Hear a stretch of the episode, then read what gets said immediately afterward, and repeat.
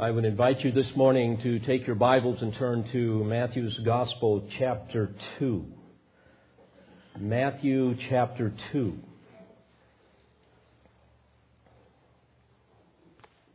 And I've entitled my discourse to you this morning, The Infant King. And that will become abundantly clear as we proceed. Let me read this fascinating text to you beginning in verse 1. Matthew chapter 2.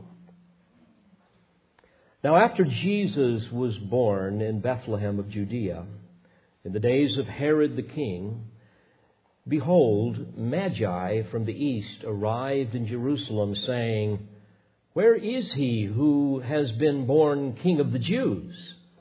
For we saw his star in the east and have come to worship him. And when Herod the king heard it, he was troubled, and all Jerusalem with him. And gathering together all the chief priests and scribes of the people, he began to inquire of them where the Christ was to be born. And they said to him, In Bethlehem of Judea, for so it has been written by the prophet. And you, Bethlehem, land of Judah, are by no means least among the leaders of Judah. For out of you shall come forth a ruler who will shepherd my people Israel. Then Herod secretly called the Magi and ascertained from them the time the star appeared. And he sent them to Bethlehem and said, Go and make careful search for the child, and when you have found him, report to me, that I too may come and worship him. And having heard the king, they went their way. And lo, the star which they had seen in the east went on before them until it came and stood over where the child was. And when they saw the star, they rejoiced exceedingly with great joy. And they came into the house and saw the child with Mary his mother, and they fell down and worshipped him. And opening their treasures, they presented to him gifts of gold and frankincense and myrrh. And having been warned by God in a dream not to return to Herod, they departed for their own country by another way. I wish to examine this text with you this morning. Some magnificent truths emerge from this particular passage of Scripture that speak to the kingship of the Lord Jesus Christ. Obviously, most people today would laugh if you told them that Jesus came to earth to establish a kingdom. They would laugh if you told them that he came as heir to the Davidic dynasty of the ancient nation of Israel. They would laugh if you told them that he came as king of the Jews. Likewise, they would scoff at you, as they often do at me, if you were to tell them that his humble birth and his rejection by his people, his sacrificial death, his resurrection, even the destruction of Jerusalem were all ordained by him. They would think you were utterly insane if you were to tell them that this king is going to come again. That he's going to come again to judge his people Israel and all of the wicked of the world and reconcile Israel unto himself and from them established what he promised all through Scripture a messianic kingdom here upon the earth. They would laugh if you were to tell them that those blessings of that coming day will overflow even into the Gentiles. They would scoff at you if you were to tell them that one day the same Jesus that we celebrate in a manger is going to rule over the entire world with a rod of iron, ruling in righteousness from a literal throne in Jerusalem as King of Kings and Lord of Lords. And yet, dear friends, all through Scripture, God has said that these things are so. One example, in Micah chapter 4, beginning in verse 6, we read, In that day, declares the Lord, I will assemble the lame and gather the outcasts, even those whom I have afflicted. I will make the lame a remnant and the outcasts a strong nation. And the Lord will reign over them in Mount Zion from now on and forever. As for you, tower of the flock, hill of the daughter of Zion, to you it will come. Even the former dominion will come, the kingdom of the daughter of Jerusalem. Now, friends, we must understand that neither the Old Testament prophets nor the Jews, not even the disciples, fully understood that their Messiah king was going to come two times. The disciples didn't understand that until later. They didn't understand that first the king would come as a sacrificial lamb to be slain to save sinners from their sins. And then there would be an undisclosed period of time that the Bible calls the times of the Gentiles, the church age. This would be an age that was a mystery hidden from them. And then after that undisclosed period of time, he would physically return again to establish that glorious messianic kingdom upon a renovated earth, freed from the effects of the curse a time when his covenant people Israel will finally be grafted back into the root of blessing from which they have been temporarily removed. A time when indeed every knee will bow and every tongue confess that Jesus is Lord. A time when even myriads of Gentiles from every nation will be saved. Oh, child of God, please hear this. There is a glorious day awaiting a day that God has ordained in eternity past to consummate His redemptive plan. A time when all who trust in Christ Jesus as Savior will celebrate a great triumph, even the lost sheep of the house of Israel. God has decreed in eternity past a specific day of consummation that neither man nor devil will be able to thwart. The telescoping of both of these advents of, of Christ were compressed together as if they were one in many Old Testament passages, in many prophetic passages, and even some in the New Testament. And when I say telescoping, what I'm referring to is many times the prophets would look at something and they would see, as you might see, some mountain peaks. And if you're a long distance away from mountains, you can tell that there's a mountain range. And you might see several mountains and not realize that some are in front of the others. And that some mountains in the foreground may have a vast valley of miles before the next mountain that you see, but when you look at them, they look as if they are one. This is the key to understanding much of Bible prophecy. And we see this telescoping of the two advents of Christ into one.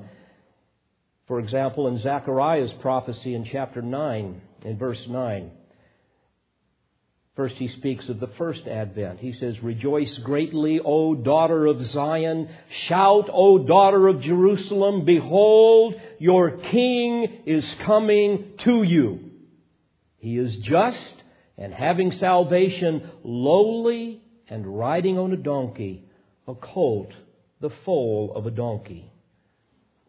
And then in the very next verse, we have a description of millennial blessing that comes with his second coming. And the prophet says, I will cut off the chariot from Ephraim and the horse from Jerusalem, and the bow of war will be cut off and he will speak peace to the nations, and his dominion will be from sea to sea, and from the Euphrates River to the ends of the earth. Indeed, behold, your king is coming, was what was told the Jewish people. And now, as we celebrate the incarnation of the Lord Jesus Christ at this Christmas season, I wish to draw your attention to this most profound theological concept, that of the kingship of Jesus Christ. That he is the one who has the royal claim to the throne of David as King of the Jews. If you examine, examine the four Gospels, you will see that each of them have a different focus. If you example, examine Matthew, for example, you will see that he focuses primarily on Christ as the sovereign king. Mark focuses on him as a suffering servant, Luke as the Son of Man, and John as the Son of God. And unfortunately, there is much confusion when we look at this idea of the kingship of Christ, which Matthew thoroughly underscores in his gospel. Many people would hold to a very popular view that Jesus basically came to offer to Israel a purely spiritual kingdom, not a literal earthly kingdom. Now, there are many problems with this view, not the least of which is the fact that neither the Old Testament nor the Lord Jesus ever made such a distinction between a spiritual and an earthly kingdom. In fact, if the Lord's announcement in his earthly ministry, when he said that the kingdom of heaven is at hand, if that were purely a reference to a spiritual kingdom where God will rule in a man's heart, the Jews would have laughed because they always understood that God ruled within the hearts of his people. In fact, in Psalm 37:31 we read, "The law of his God is in his heart." Now, while it is true that the kingdom of God includes the idea of the sphere of salvation where God does rule over hearts of believers, you must understand, dear friends, that, that the kingdom of God stretches far beyond that particular concept into a future literal rule upon the earth over the nation of Israel and all of the nations of the earth. In fact, nowhere did the New Testament preachers assert that the kingdom of God had been fully and finally established. They were always looking for something more because something more was promised and something more is coming. Remember early on, the disciples were looking for that kingdom. And there's not even a hint that they ever believed it now exclusively existed in the church in some spiritual way. Now, you might ask, what in the world does any of this have to do with Christmas? And the answer is everything. Everything. Because we learn much about a future earthly rule of King Jesus over a resurrected nation of Israel, even when we examine the events around the Nativity. And I want to share a few of them with you before we look exclusively at this passage with the Magi. May I remind you that when Gabriel announced to Mary that her son Jesus will be great, he went on to say in Luke chapter 1 that he will be called the Son of the Most High, and the Lord God will give him the throne of his father David. And he will reign over the house of Jacob forever, and his kingdom will have no end. You see, the throne of David was clearly a reference to a literal kingdom upon the earth, the long anticipated messianic kingdom. And you must understand that Mary, being a physical descendant of David, would have never thought that this referred to some kind of a spiritual kingdom. Nor would she or any Jew understand the angel's reference to the house of Jacob as anything other than the theocratic royalty of Israel, not the Christian church. Another telescoping prophecy is found in Isaiah 9, beginning in verse 6.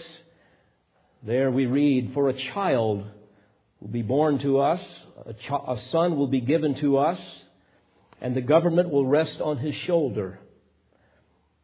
Then he goes on to say, There will be no end to the increase of his government or of peace on the throne of David and over his kingdom, to establish it and to uphold it with justice and righteousness from then on and forevermore.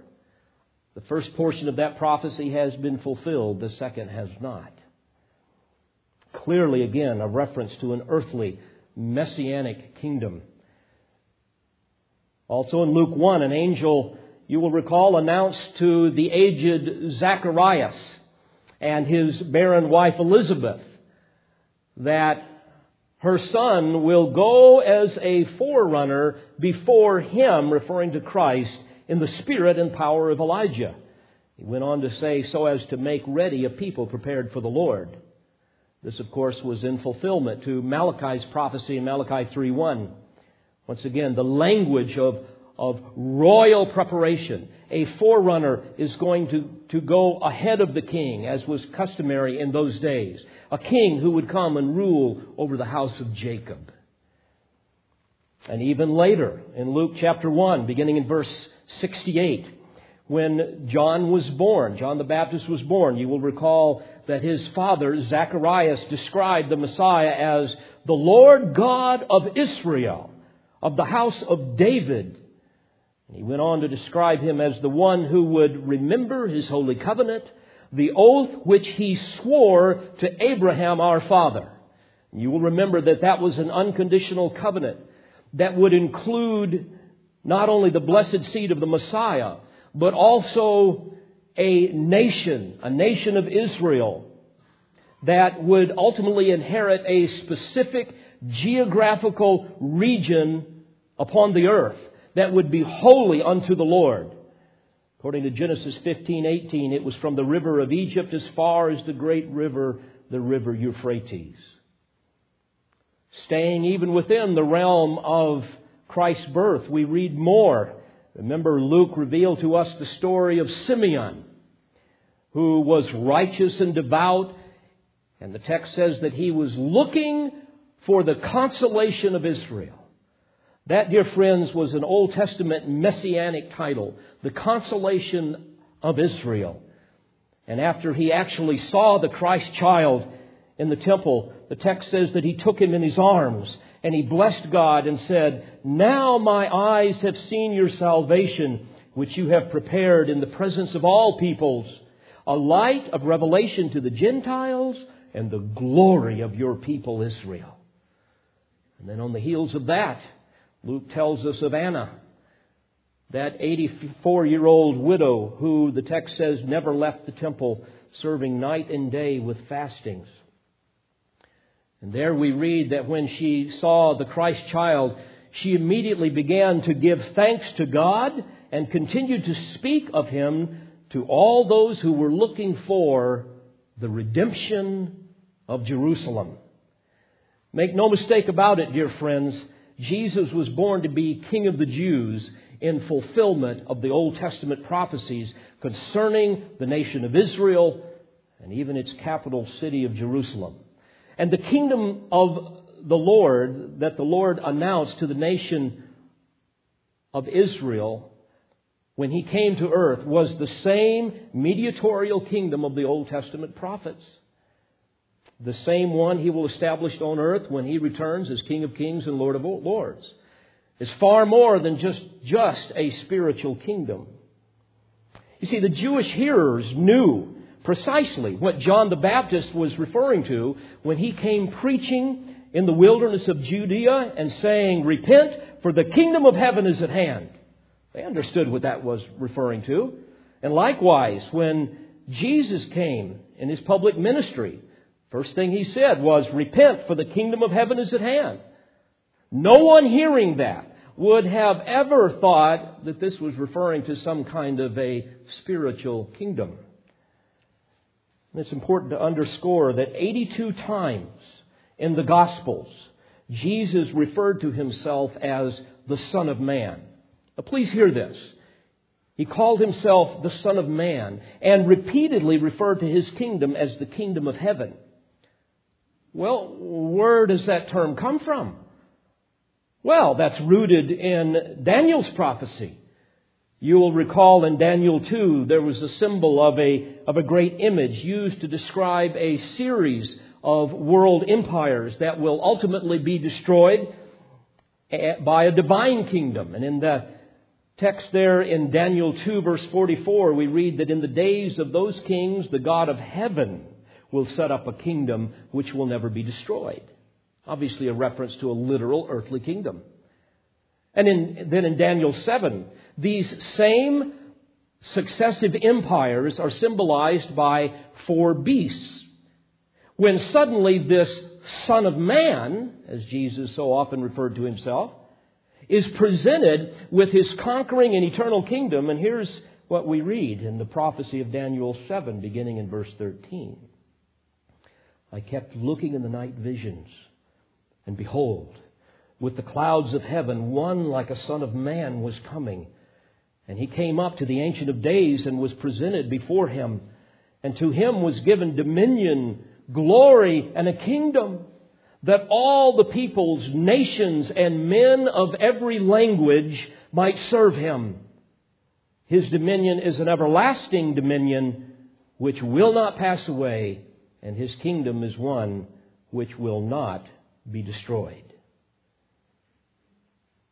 Now, we see the connection between the Lord Jesus Christ and the kingdom of the Old Testament prophecies, even in the New Testament.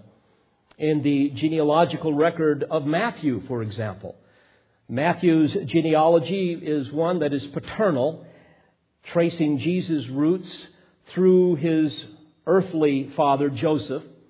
And in Matthew's record, in Matthew 1, he begins with Abraham, the father of the nation Israel, and traces the messianic line forward all the way to Jesus.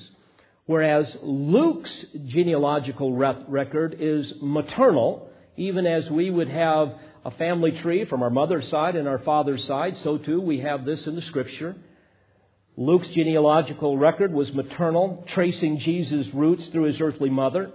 But unlike Matthew, Luke started at the present and worked his way back to the past. Now, what's fascinating is that neither of these genealogies were ever disputed by the Jews. And believe me, the Jews were absolutely fastidious when it came to these records. And both of these records proved that Jesus was the rightful heir to the throne of David. Without question, Jesus came from a line that preceded from David through Solomon. So make no mistake, Jesus came, beloved, to be King of the Jews. And his will has not been thwarted. Now we come to our passage this morning. We have this fascinating account of the Magi, which gives us more fascinating proofs that testify to his royalty. And this morning I want to look at three elements that point once again to Jesus being King of the Jews. We will see, first of all, the resplendent summons, that of the Shekinah, that I will explain in a moment. Secondly, the royal reaction of Herod and the rulers of Israel. And then thirdly, the regal worship as we examine the gifts that the Magi gave that were fit for royalty. Now, let me give you the context here. It's probably six months to a year, maybe even as many as 18 months since Jesus has been born. I know many times you look at nativity scenes and we tend to develop our theology from nativity scenes and we see the shepherds right there with the magi. But, dear friends, that was not how it was. Now, I'm not saying you need to go get rid of your nativity scenes, but just make sure you keep it straight in your mind. This was many, many months later. Jesus was a little child, a toddler by now, no doubt. And Joseph and Mary, we read in the text, are now in a house. They probably decided to stay in this area to avoid having to give all of the explanation with a new child if they were to go back home. So in chapter 2 of Matthew's Gospel, in verse 1, we read Now, After Jesus was born in Bethlehem of Judea in the days of Herod the king, Magi from the east arrived in Jerusalem, saying, Where is he who has been born King of the Jews? For we saw his star in the east and have come to worship him. Here, beloved, we see the resplendent summons of the Magi, which proves again the kingship of Christ. This brilliant light that draws them. Now, let me explain something to you about the Magi and the star. First of all, we read that Magi were from the east and they see this star. The term star in the original language is aster, and it can be translated a blazing forth, a brilliant light. Well, this could not have been a star like we typically see in the sky. It could not have been a star like you would typically see on many Christmas cards where you've got a star way up in the sky and three, three dudes riding a camel, you know. It's not what it was. In fact, Earth's nearest star is the Sun, and that's 93 million miles away. The next closest star is called Proxima Centauri, and that is 4.2 light years away. You say, how far is a light year? At least I figured you would ask that. I did. And I looked it up, and one light year is six trillion miles away. Six trillion miles. Multiply that by 4.2, and there you have the closest star next to the sun. So it's impossible. It's ludicrous to think that you could follow anything like that. Moreover, this aster, this blazing forth of light, in Luke's account, is only visible to some, but not to all. You notice that? Not everybody saw it. Moreover, it appears and then it disappears, even with those who could see it.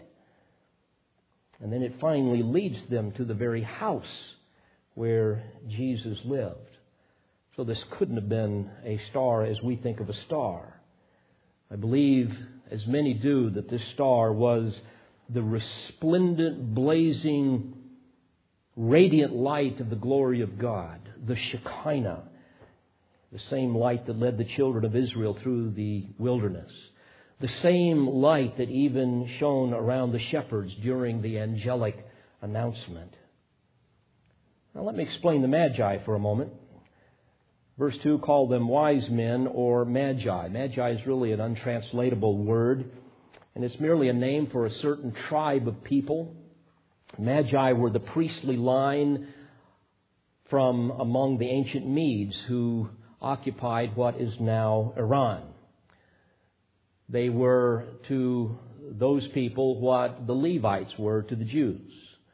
They were the priestly line. They were very skilled with astronomy, the science, as well as astrology, the demonic superstition a practice condemned by God.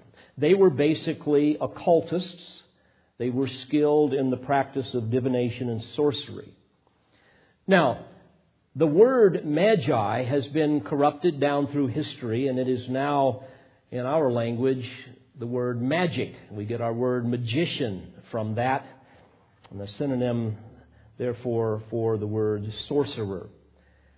Now, as we read history, we can see that these magi rose to power through their cultic, through their astrological abilities, through their ability to understand stars and divination and so forth.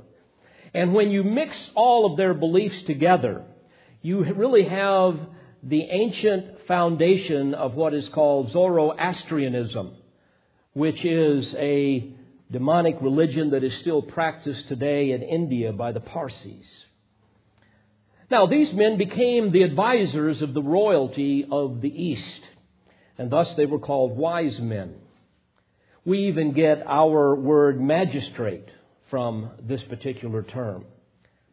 In fact, as we study the Old Testament, we see that the wisdom of the Magi was called the law of the Medes and the Persians. We read that, for example, in Esther chapter 1 as well as in Daniel 6.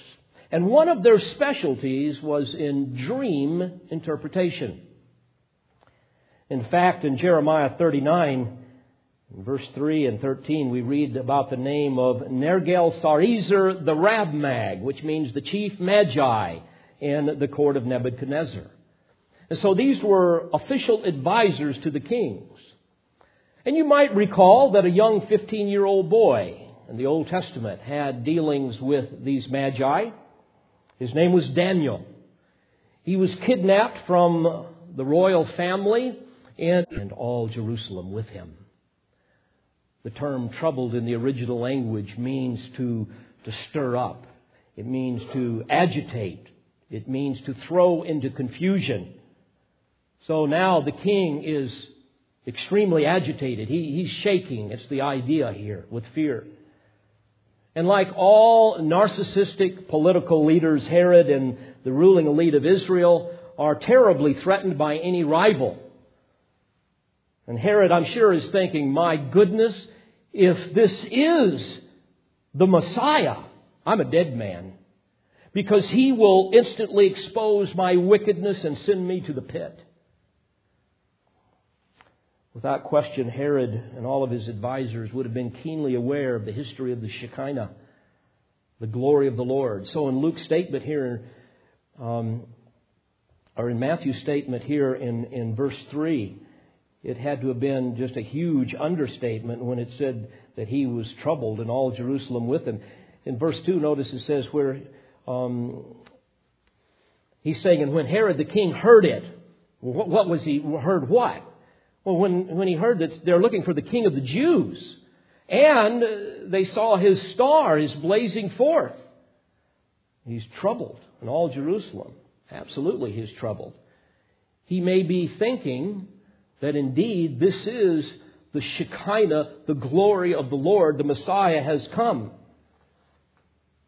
And one thing that I find even more humorous at some level with this text is to know that historically all of Herod's troops were out on a mission at this particular time, leaving them even more vulnerable. But still, the arrogance of men never ceases to amaze me. Wouldn't you think that Herod would have immediately fallen on his face in brokenness over his sin and cast himself on the mercy and the grace of God? But no, he does something very different. He immediately begins to scheme against God. He's going to try to kill the anointed one. An absurdity that begs language one that can only be explained by the utter depravity of man and the judicial hardening that God imposes upon those who consistently, with full knowledge, deliberately reject him. And later we know that Herod becomes so enraged in verse 16, it says that he slew all the male children who were in Bethlehem and in all its environs from two years old and under, according to the time which he had ascertained from the Magi.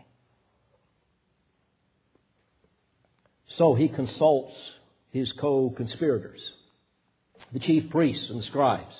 He pulls in his cabinet, you might say, these were primarily Pharisees and scholars of the law. Verse 4 it says, Gathering together all the chief priests and scribes of the people, he inquired of them where the Christ was to be born. So obviously Herod knew that there must be some place. I, I'm sure that there's a place I remember where we're told where he's supposed to be born. And it says he began to inquire. It's in the imperfect tense in the original language, which means he was constantly asking. You can just sense the nervousness here. Hey, I need to talk with you. I, need to know where was the Messiah supposed to be born? These guys are saying there's a, there's a newborn Messiah, this King of the Jews. Where was he supposed to be born? This is code red. This is full alert here. Can't you just see Herod pacing back and forth? And in verse 5, they said to him, In Bethlehem of Judea. For this is what has been written by the prophet. And here he's quoting Micah 5 2. And you, Bethlehem, land of Judah, are by no means least among the leaders of Judah, for out of you shall come forth a ruler who will shepherd my people Israel. This, beloved, is a phrase that is a direct quote from 2 Samuel 5 2.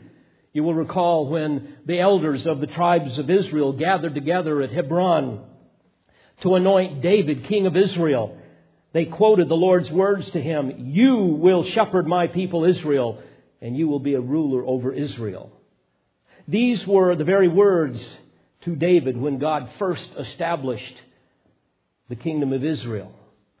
That ancient kingdom was not a spiritual kingdom, but a physical one. Nor is the reference here to the messianic rule quoted in Matthew 2 5, a reference to some spiritual kingdom, but to a physical one. Certainly Herod and his cronies knew that. Notice what they did in verse 7. Then Herod secretly called the Magi and determined from them the exact time the star appeared. Appeared literally means blazed forth. When, did you see? It's kind of like lightning. When did you see this blazing forth? Notice what he goes on to say. And he sent them to Bethlehem and said, Go and make careful search for the child, and when you have found him, report to me that I too may come and worship him. Of course, he's lying through his teeth. He wants to kill him. Verse 9 And having heard the king, they went their way. And lo, the star which they had seen in the east went on before them until it came and stood over where the child was. Again, isn't it fascinating that God reveals his presence to whom he wills and conceals it to others? Some couldn't see it, some could. Verse 10 And when they saw the star, they rejoiced exceedingly with great joy. My, my. Matthew makes it so clear, doesn't he? Jesus was indeed King of the Jews. The Holy Spirit inspires him to underscore this with the resplendent summons to the kingmakers to come and visit the king. And likewise with the royal reaction of the lunatic Herod, who was so self absorbed. Think of this. He would rather kill the Messiah than bow down and worship him. Absolutely inconceivable. But we see yet a third and final proof of the kingship of Christ in the regal worship of the Magi. Certainly their attitudes and their gifts were regal, meaning they were fitting for a king. And they were offered in reverence to God. Notice in verse 11, and they came into the house and saw the child with Mary, his mother, and they fell down and worshiped him. Again, Jesus is no longer in a manger, he's in a house. He's probably six months, maybe even as many as 18 months old. Will you also notice as a footnote, they did not fall down and worship Mary. They fell down and they worshiped Jesus. A fact Roman Catholics scramble to avoid. They fall on their faces and they worship Jesus. You know, as I meditated upon this, I thought, my, my, my, what a far cry from the, the, the casual, kind of worldly, man centered antics that we call worship today in so many places. Beloved, this scene literally screams of the holiness of God. It screams of the transcendence of worship as these kingmakers now pay homage to their king, the Savior of their souls. Won't it be something someday to talk with these men and to hear the story of transforming grace in their life? There would have been nothing undignified or irreverent in their worship. And their heartfelt reverence and, and their deep humility indicates that these were probably among the first of Gentile converts to Christianity. What an amazing thought that by God's grace, these kingmakers were made to see the truth of their sin and of the Savior and who the young child really was, that he was indeed the Savior who is Christ the Lord. That this is the King of the Jews, the King of Kings, the Lord of glory. You know, it was a great personal sacrifice that these men traveled many, many weeks to pay homage to the King and they brought their very best to offer him. Notice in verse 11, they fell down and worshiped him, and opening their treasures, they presented to him gifts of gold and frankincense and myrrh. Treasure in Greek is thesaurus. We get our word thesaurus from that. It is a term that means a storehouse or a treasury or a treasure chest, and that's what they had with them. They opened up their treasure chest, a, box of one's most valuable possessions. This is where they would have been kept. And the thought is, with our English thesaurus, it is a storehouse or a treasury of synonyms and antonyms. And how fitting that they came prepared to give of their greatest earthly treasures to Christ Himself. As Paul stated in Colossians 2 3, in whom are hidden all the treasures of wisdom and knowledge, the same word. In Christ, He is the storehouse of all of the wisdom and knowledge. Paul would go on to say in 1 Corinthians 2 and verse 7, this is God's wisdom. In other words, that's what's in this treasury of Christ. A mystery, he says. The hidden wisdom which God predestined before the ages to our glory. The wisdom which none of the rulers of this age has understood. For if they had understood it, they would not have crucified the Lord of glory. Then he goes on to say, things which eye has not seen and ear has not heard, and which have not entered to the heart of man all that God has prepared for those who love Him. For to us, God revealed them through the Spirit. The idea there is that the Spirit reveals it through the inspiration of the writers of the New Testament, the apostles and others. And now we have this treasure in the Word of the living God, the infallible record of God's Word. Oh, child of God, what an infinite storehouse of wisdom we have in Christ. And, what a treasure chest of knowledge we have in the Word. Absolutely astounding. Even as God guided these kingmakers to the King of Kings, I'm sure that He guided them with respect to their choice of gifts that they would give. Gifts attesting to His royalty, to His deity, and even to His death. Gold was the gift of royalty, the most precious of all metals, a symbol of nobility. Frankincense was an extremely expensive incense with a wonderful fragrance. It was a gift that declared Christ's deity. In fact, frankincense was stored in a very special chamber in the temple to be sprinkled on, on various offerings, especially on the grain offerings. And it symbolized the passionate desire of the people to offer a sacrifice that was a sweet aroma that was pleasing to God. And myrrh was the most costly of all perfumes. It pointed to the sacrificial death of Christ. In fact, it was myrrh that was mixed with wine as an anesthetic and offered to Christ on the cross. It was also mixed with other spices to be used in the preparation of a body for burial, as it was for the Lord in his burial. And as I think about this, beloved, I think, oh, would that we all give of our treasures to the Savior rather than giving him our leftovers. Would that we value him above all else. Well, I would challenge you, dear friends, to ponder these great truths during this Christmas season. To think that the King of the Jews came to establish his kingdom, and the first phase, the saving phase, is currently in process. It is going on precisely the way he ordained it to in eternity past. But please hear this the second phase is coming just as sure as the first phase came. It is rapidly approaching. There is coming a day of reckoning, a day of judgment, followed by a day of unimaginable glory when the Messiah King reclaims his throne upon the earth. The question is are you ready? Are you ready? Are you worshiping and serving the King? Are you longing for His return?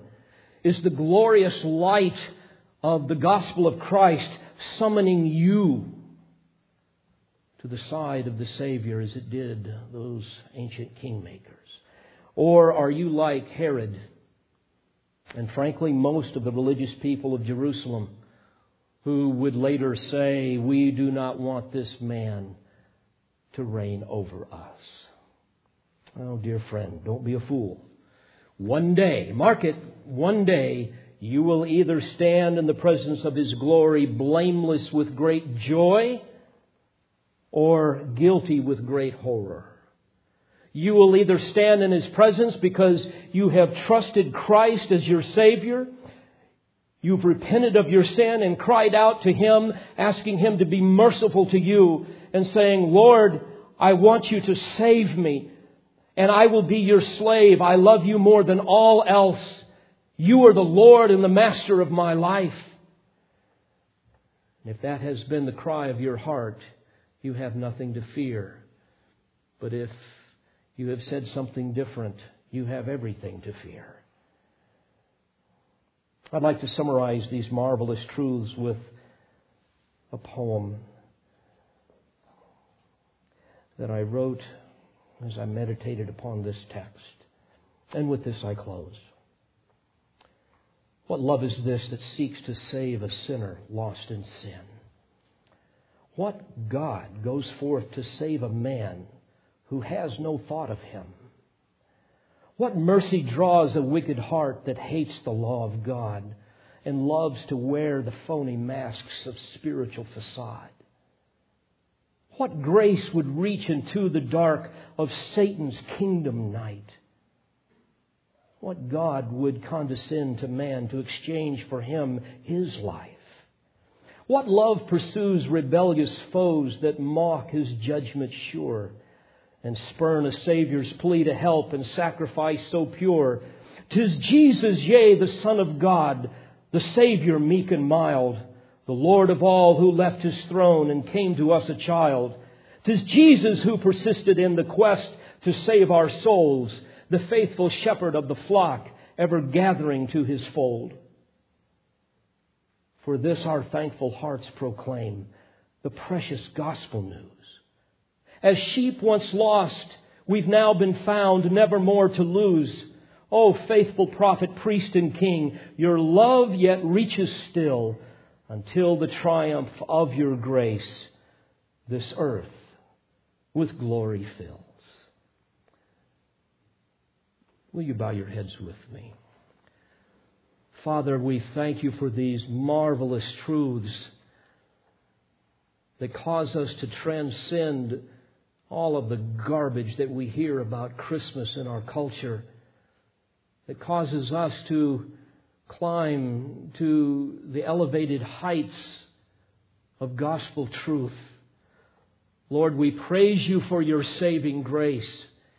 We praise you that you indeed came to establish your kingdom, that the first phase is finished, and the second phase could begin at any time.